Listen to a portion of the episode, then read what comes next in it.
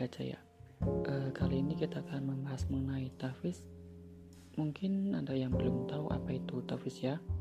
Berhubung saya sedang bersama Pak Listoro selaku guru tafis, uh, kita langsung tanya-tanya saja nih, apa sih tafis itu?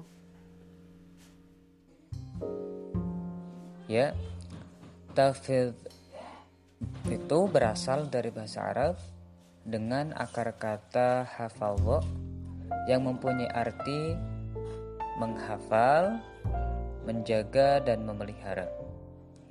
Jadi tahfidzul Quran memiliki makna proses menghafal Al-Quran. Dan orang yang menghafal Al-Quran disebut dengan hafiz atau hafizah.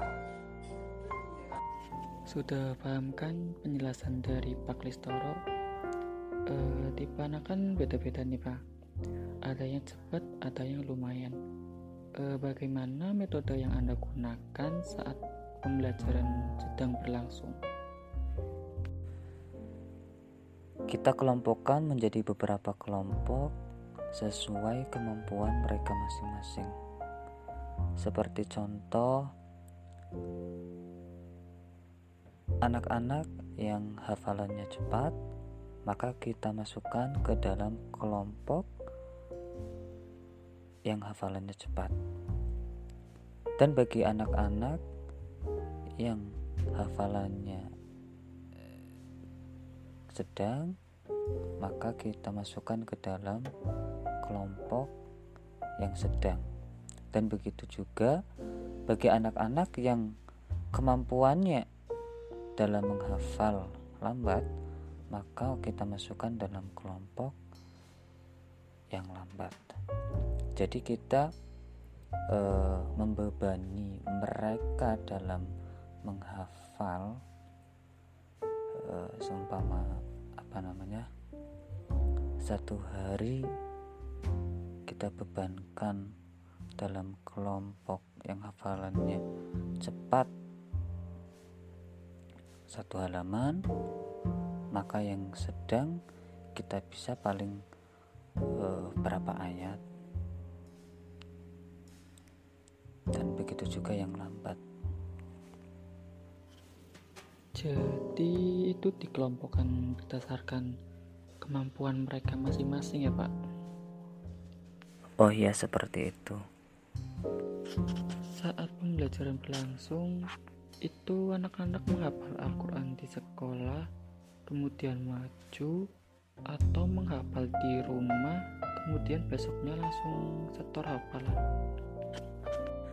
Karena kita melihat waktu atau durasi setoran di sekolah itu sangat terbatas, maka kita tekankan kepada anak-anak untuk mempersiapkan hafalannya dari rumah.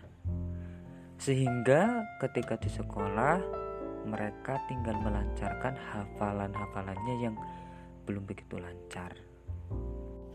Jadi agar lebih efisien ya Pak. Nah kan sekarang di Kabupaten Tegal eh, pembelajaran tatap mukanya sedang tidak diperbolehkan nih Pak karena kondisi yang sekarang. Kemudian itu nanti anak-anak kalau mau setor hafalan itu bagaimana? Apa uh, berangkat ke sekolah atau apa gitu. Dalam masa pandemi seperti ini, sementara setoran hafalan Al-Quran dalam bentuk daring.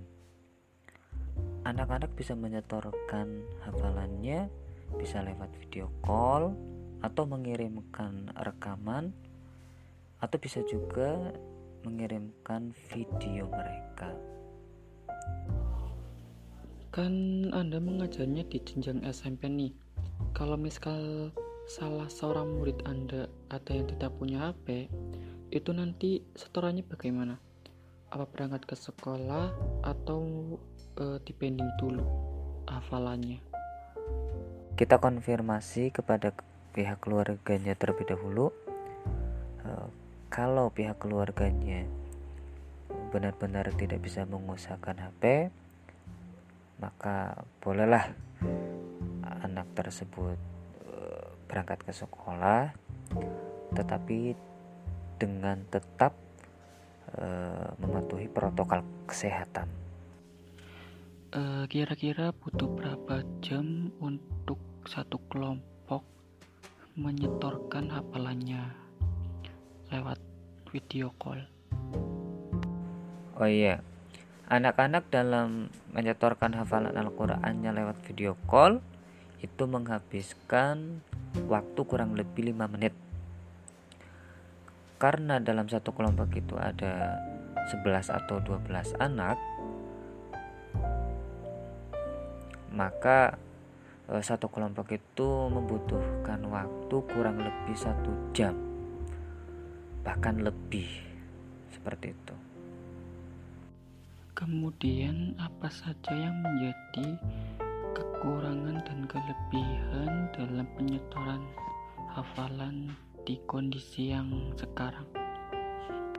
Untuk kekurangannya, waktu yang digunakan untuk setoran hafalan makin panjang atau lama. Karena tidak semua murid selalu standby saat pihak sekolah menghubungi anak tersebut untuk menyetorkan hafalannya. Dan untuk kelebihannya, anak-anak masih bisa belajar tahfidz walaupun sekarang tidak diperbolehkan untuk tatap muka. Terima kasih Pak Lestoro atas waktunya. Oh, ya sama-sama. Demikian perbincangan kami hari ini. Uh, sampai ketemu kembali. Bye bye.